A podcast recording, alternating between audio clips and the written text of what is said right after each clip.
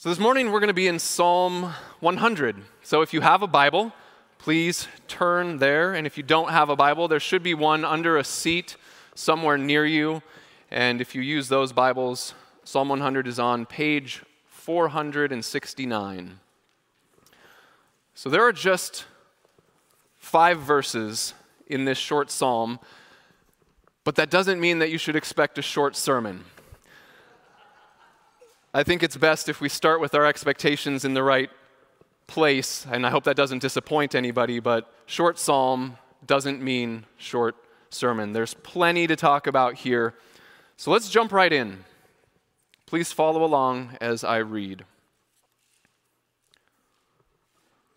Psalm 100, a psalm for giving thanks. Make a joyful noise to the Lord, all the earth. Serve the Lord with gladness Come into his presence with singing. Know that the Lord, he is God.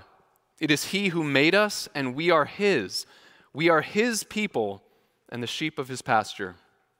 Enter his gates with thanksgiving and his courts with praise. Give thanks to him. Bless his name. For the Lord is good. His steadfast love endures forever, and his faithfulness to all generations. So, how many of you have kids in your home? Kids in home right now. How many of you have ever had kids in your home? How many of you have ever been a young kid? How many of you are a kid? I think, I think that includes just about everyone. If I missed you, I apologize. If you've had any association with kids on Christmas morning, then you've seen a little bit of a demonstration. You've seen a picture of what the writer of Psalm 100 expects, of how he expects people to respond to who God is. But what many of us experienced yesterday wasn't a perfect picture because the picture that many of us saw yesterday probably wasn't in response to God. It was in response to presents and a lot of sugar. So it wasn't a, a, it wasn't a perfect picture, but it's still a helpful picture because if you look again at verse 1, make a joyful noise. And then you see gladness and singing that are mentioned in verse 2. And then if you skip down to verse 4, there's thanksgiving and praise. And if you've ever been around even a mildly expressive child on Christmas morning, then you've witnessed all of these words in action. Joy and gladness and gratitude and praise, these words characterize Christmas morning for many of us. And these words should characterize the life of a Christian a life lived in response to God and His goodness. So here's the main idea that I hope to get across this morning joyful, thankful worship is the proper response of the Lord's people to who He is. Joy filled thanks and thanks filled worship is the proper response of the Lord's people to who the Lord is. But since we'll only respond rightly to who God is if we see Him rightly, let's begin by praying and asking that the Lord would give us sight so that we can see Him as we should and worship Him as we should. So join me as I pray. Father in heaven, there are so many things, even right now, that threaten to get in the way of our seeing you for who you are. And as important, and as, as important as, as some of those things may feel to us, we need to keep you as our main focus both this morning and always. We need our lives to focus on you. So please give us clarity if our vision of you is blurry, and redirect our gaze if we're distracted. And if there are any blind eyes this morning who haven't seen you for who you are, I ask that you would give sight. And I pray all these things in Jesus' name. Amen. So we don't know who the writer of Psalm 100 was, but whoever he was, we know that he was a worshiping worship leader.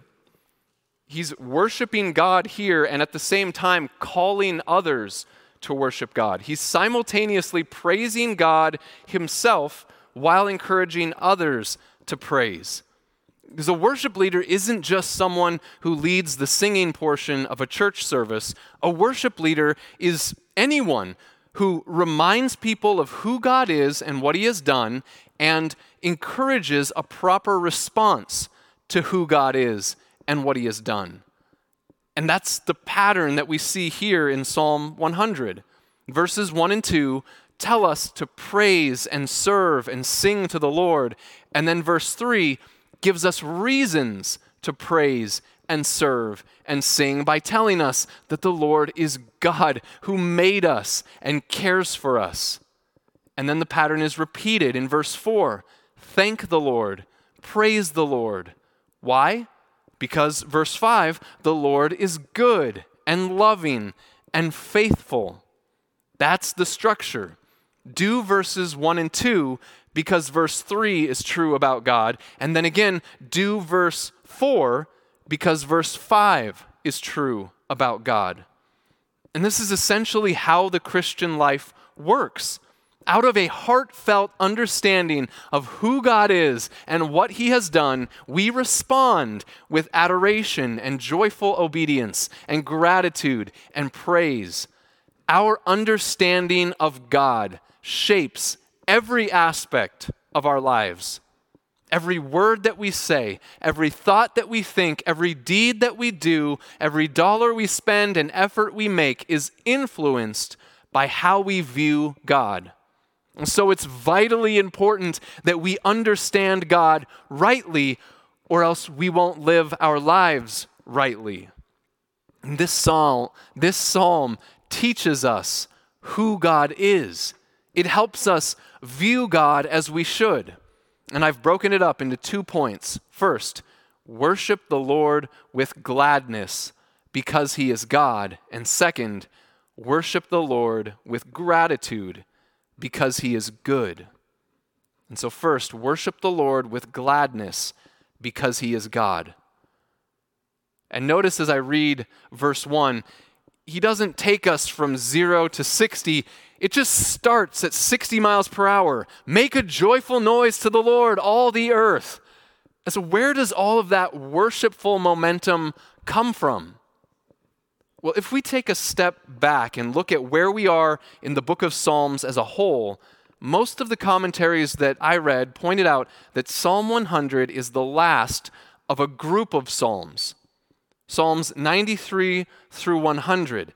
And this group of Psalms is, all, is often called the divine kingship Psalms because they shine a spotlight on God as the ruler of the universe, as the king over all of creation. For example, Psalm 93 says, The Lord reigns, he is robed in majesty. And then in Psalm 95, we're told that the Lord is a great God and great king above all gods. And then Psalm 96 tells us to say among the nations, The Lord reigns. He will judge the world in righteousness and the peoples in his faithfulness. Psalm 97 The Lord reigns. Righteousness and justice are the foundation of his throne. Psalm 98, with trumpets and the sound of the horn, make a joyful noise before the King, the Lord. And then Psalm 99, the King in his might loves justice. You have established equity. You have executed justice and righteousness in Jacob. Exalt the Lord our God, worship at his footstool. Holy is he. And then finally, we come here to Psalm 100 bringing these divine kingship hymns to a close with this energetic, exuberant call to come before the Lord with shouts and service and singing, which is what we see in verses 1 and 2. Shouts, service, singing. All of these are responses to who God is. All of these are expressions of worship. And all of these are to be, are to be done with joy. And so we know a little bit about what a joyful shout sounds like. Kids on Christmas morning, or adults when their favorite team wins a big game, or their favorite politician wins the big election. And notice in verse 1, it doesn't say joyful words. And depending upon your translation, it says joyful noise or joyful shout. And we might think of this as a joyful cheer. These noises are the external expression of an internal joy, an internal joy in the Lord that just isn't complete until it's expressed. And have you noticed how humans make noises to express strong emotions? Like if you see something really funny, you laugh. If you experience something devastatingly sad, you weep. And if you see the Lord on his throne reigning over the affairs of earth, you shout for joy that he is a just and righteous king. So that's joyful, or that's worshipful shouts. Next is worshipful service. In verse 2, serve the Lord with gladness. So, what do we call a person who serves? A servant serves. And what kind of servant serves with gladness? A servant who has a really good master. A servant who serves a trustworthy king. And the Lord is that good and trustworthy king. But this glad service isn't our default attitude toward God. By nature, we want to serve ourselves. We want to rule our own lives. We want to be our own king. And the Bible will go so far as to say that we're at enmity with God. We're enemies. We're against him and he's against us. We're opposed to him and he's opposed to us. And it can't end well for those who have rebelled against God and rejected his rule. Because he is the creator and we are the created. And God is far more powerful than we are. But I want you to notice that there's a glimmer of hope for us even here in Psalm 100 because whoever wrote this psalm is rejoicing in God and is happy to serve him, which can only mean that somehow it's possible for the broken relationship between us and God to be restored. Somehow it's possible for that broken relationship to be reconciled. And we'll get there. But for now, moving on, not only does the psalmist encourage worshipful shouts and worshipful service, he also calls us in the second part of verse 2 to worshipful singing. Come into his presence with singing. The people of God are commanded at least 50 times throughout the Bible in both Old and New Testaments to sing. For example, Psalm 95 says, Oh, come, let us sing to the Lord. Let us sing to the Lord, which is what we've done this morning. Let us make a joyful noise to the rock of our salvation. Let us come into his presence with thanksgiving. Let us make a joyful noise to him with songs of praise. Or Colossians 3:16. Let the word of Christ dwell in you richly, teaching and admonishing one another in all wisdom singing psalms and hymns and spiritual songs with thankfulness in your hearts to God. Singing is yet another way that we express the joy within us, another way that we express our adoration for the Lord. And if we follow the example of the book of Psalms, which is in itself a songbook, our songs should be filled with theology filled with truth about who God is, filled with knowledge of God, which brings us to the first word of, of verse 3. The first word, which might be the most important word in this whole psalm know. And what is it that the psalmist is telling us to know? Know that the Lord, He is God. It is He who made us, and we are His. We are His people and the sheep of His pasture. everything starts with a right understanding of the Lord. We can't understand ourselves rightly. We can't properly make sense of life without a true knowledge of God. And this is why our church makes such a big deal about the Bible, because the Bible is the primary place where God teaches us about Himself. And so we fill our Sunday mornings with the Word of God. We read the Word, we sing the Word, we pray the Word, we preach the Word, and we even see the Word when we partake of the Lord's Supper together. But it's also important that the centrality of the word isn't limited to Sunday mornings, but that it would also take a prominent place in our homes and in the rest of our lives as well, because we need to, re, to be reminded more than one day a week of who God is. If God's word isn't prominent in our lives, then something else will be. And that something else will be the thing that shapes our view of reality the Word of God must take a central place in our lives. And not because we worship a book, but because we worship the one who the book points us to. So, who is it that the Bible points us to? Here it says, His name is the Lord. Know that the Lord, He is God. And whenever you see the word Lord in your Bible in all capital letters, it's referring to the personal name of God. And we can't be 100% sure how it, how it was pronounced in Hebrew, but it was probably something like Yahweh.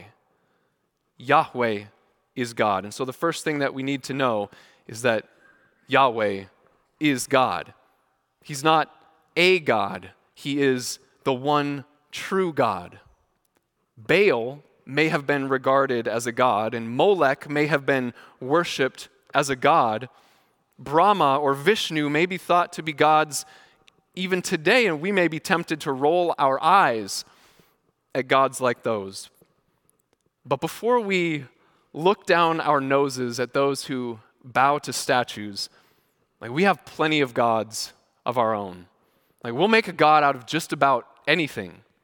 Wealth becomes a god for many people, or we make gods out of a career or our family or our reputation or athletic ability or academic achievement.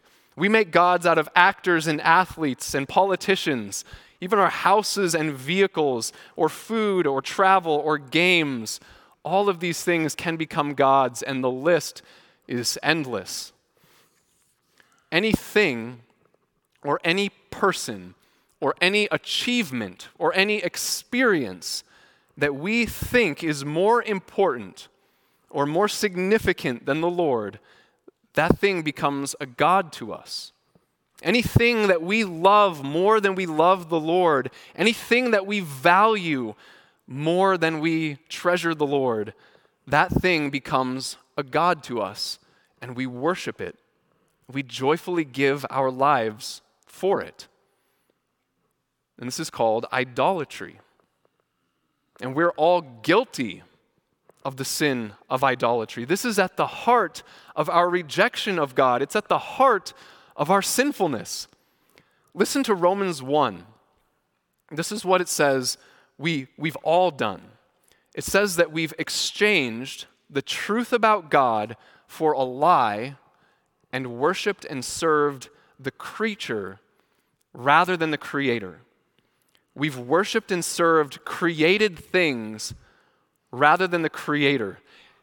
And this is a big deal. Like, our idolatry is not a small sin.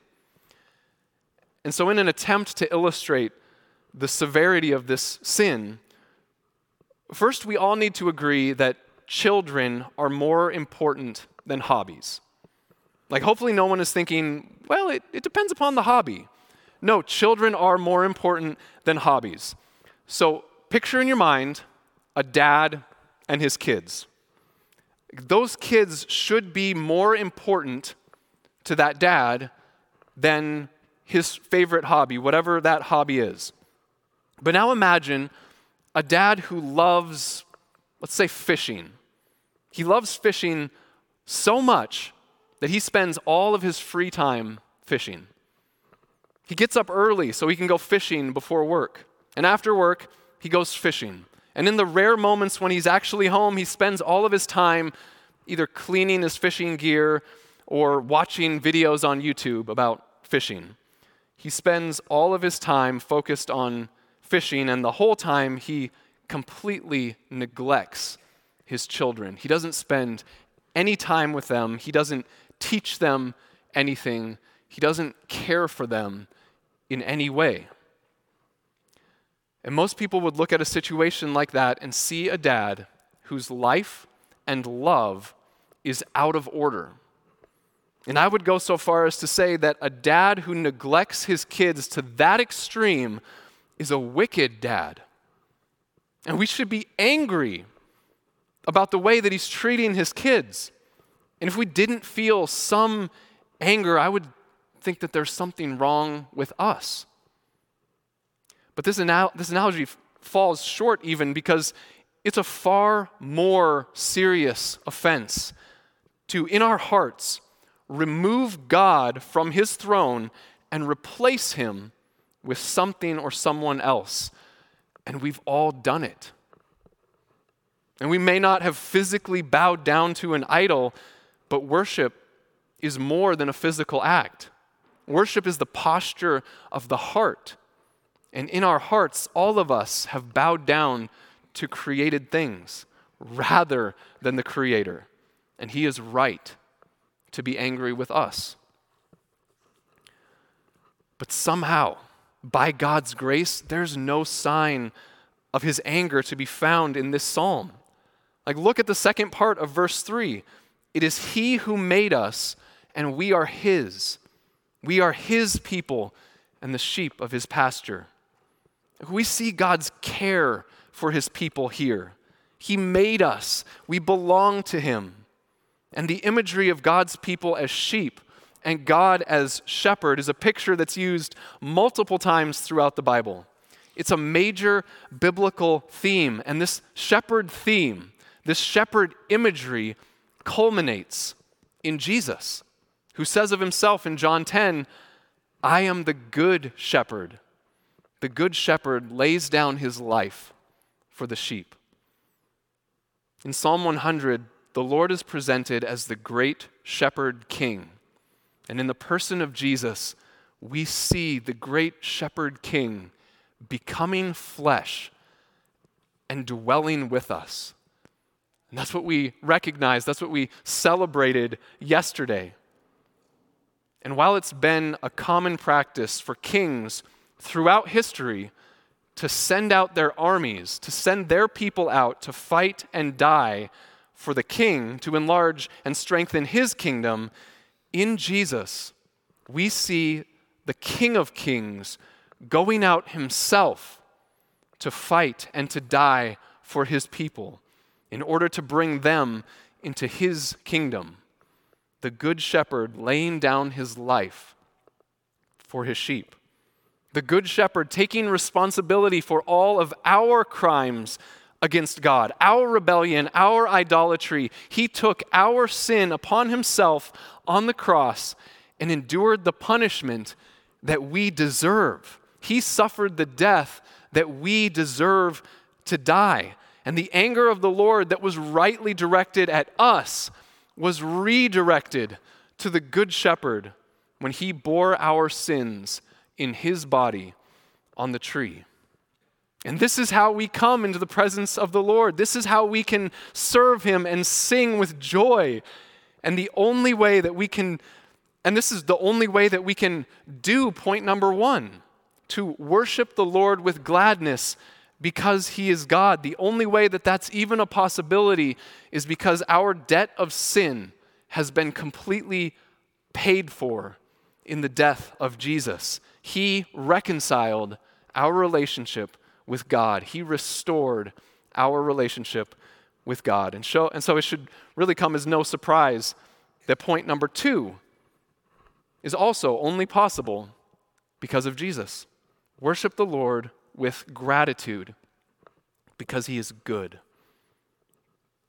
The last two verses of the psalm follow the same pattern, as I mentioned, of the first three verses by telling us again how we should respond to who God is.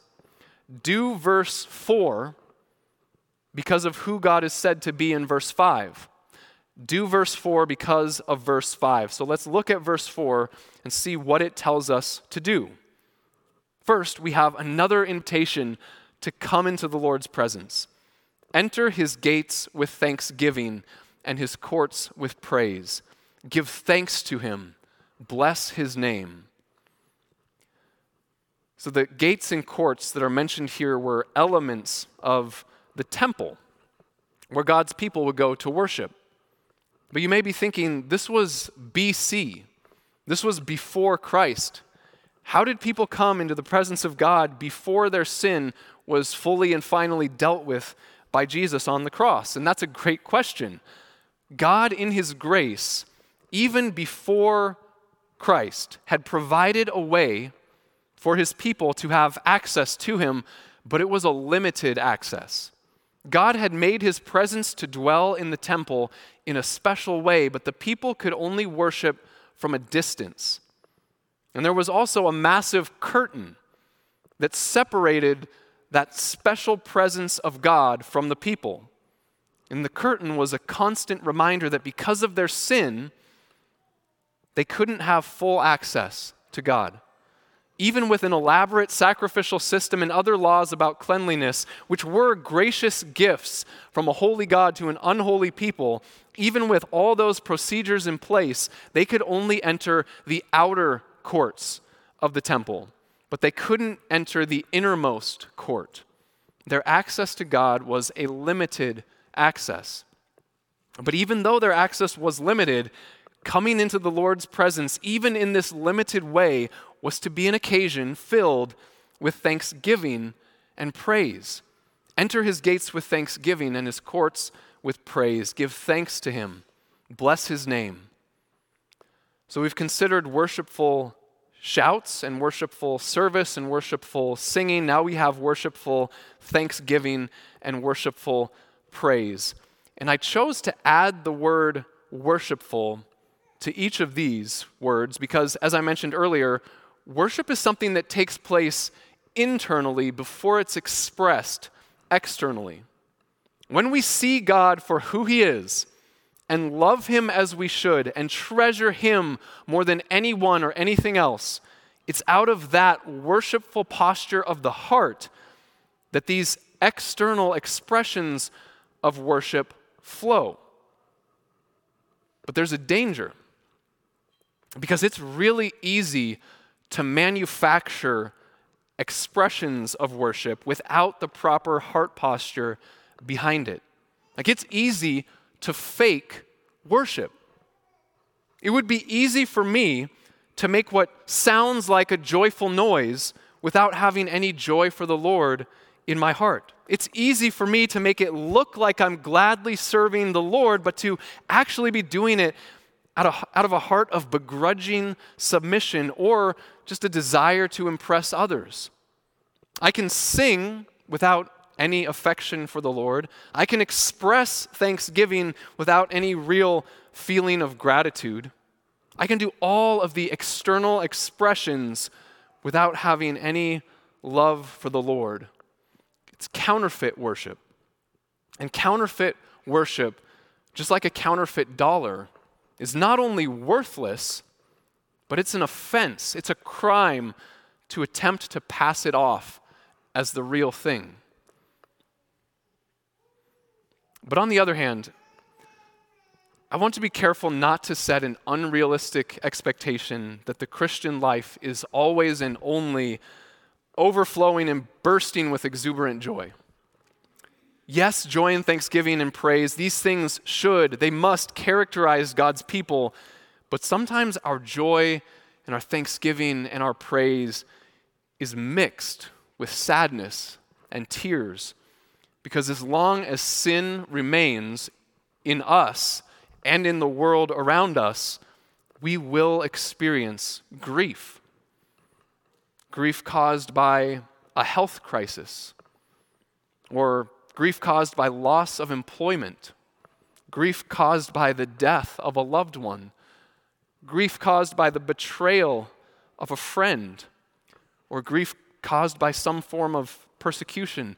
And the list goes on and on. There's no shortage of circumstances that cause grief and distress in a world that is turned from God.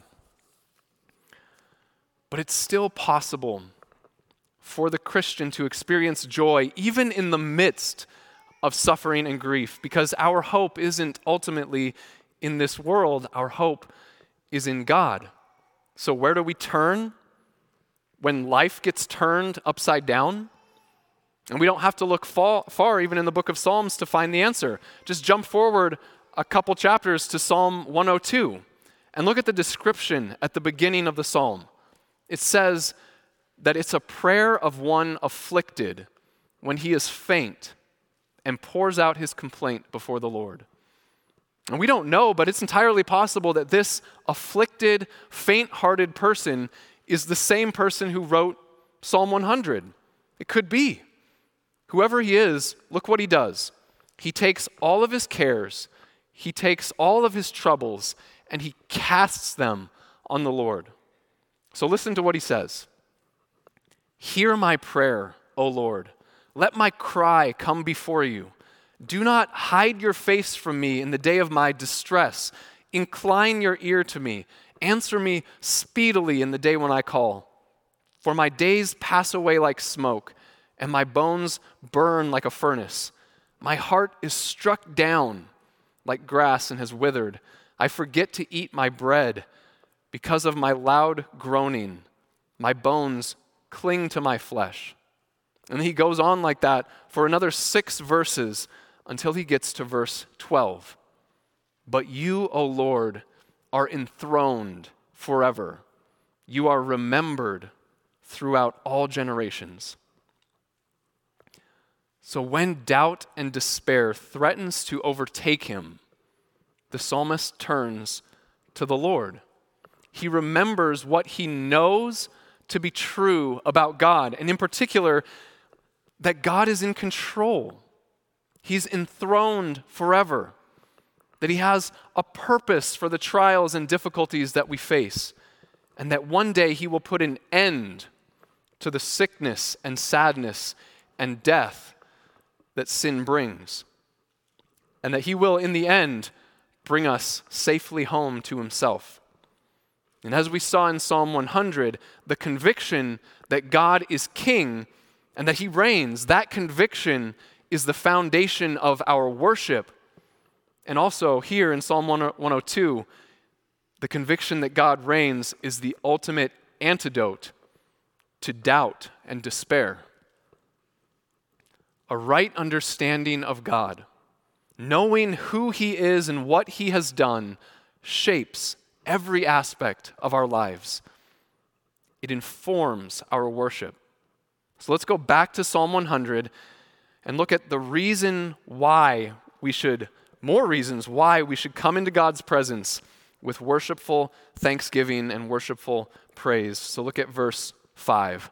For the Lord is good, his steadfast love endures forever, and his faithfulness to all generations. So hopefully it's clear based on what's already been said this morning that the Lord is, in fact, good and faithful and loving. That he allows us to come into his presence at all proves the truth of these words because we have not been good or loving or faithful to God, and we in no way deserve any blessing from him. It's also important to remember that even if God were to condemn us to an eternal prison, He wouldn't cease to be good or loving or faithful because we would only be receiving what we deserve. Take a human judge, for example. If a convicted murderer is brought before a good judge, does that judge cease to be good if he or she condemns the murderer to either life in prison or death. No, it's the corrupt judge that lets felons off the hook. It's the unjust judge who takes bribes and lets murderers go free. And in a similar way, God would be unjust if he were to simply sweep our sin under the rug. God would not be good if he turned a blind eye to our sin. All sin must be punished, and the penalty for sin is death. And this is why we love the gospel, because it's in the gospel, the good news of Jesus Christ, that the penalty of our sin was paid for in full by Jesus on the cross in our place. And now we come into God's presence not based on any merit or righteousness that we have. We don't have any merit or righteousness before God. We come based on the merit and righteousness of Jesus, the great shepherd king. And you remember that curtain in the temple. Because of the sacrifice of Jesus on the cross, that curtain, that visible reminder of the separation between God and sinners, the curtain was torn in two, showing us that access to God is now possible for those who put their trust in the Good Shepherd. And we see all of the attributes of God most clearly in the gospel. We see his steadfast love put on full display. As Romans 5 8 says, that God shows his love for us. God demonstrates his love for us, and that while we were still sinners, Christ died for us. And we see his faithfulness because as early as Genesis chapter 3 and throughout the Old Testament, God was making promises promises of blessing, promises of salvation, and he was faithful to keep those promises, which all find their fulfillment in Christ, the Good Shepherd who laid down his life for his sheep. And so I'll close with a reminder that the good news is good news for the whole world. Every person in every place, in every generation, needs to hear about this God and what he has done. So look back at verse 1 to a phrase that I skipped. Make a joyful noise to the Lord, who? All the earth. The psalmist is calling everyone. He's calling us here today to bow the knee in joyful, thankful worship, to bow our hearts to the great shepherd king, to know that the Lord, He is God, and He is good, and He is loving, and He is faithful to all generations. And our worship, the way that we express our worship, communicates to a watching world what we believe about God. And so, like kids on Christmas morning, may we worship and serve the Lord with joy. Let's pray. Father in heaven, you are worthy of our worship. You are worthy of our affection and our devotion. You're worthy of our lives. And again, we ask you that you would open our eyes to see you for who you are. And we pray that the truth about who you are and what you've done would shape every aspect of our lives. And we pray these things for your glory and in Jesus' good name. Amen.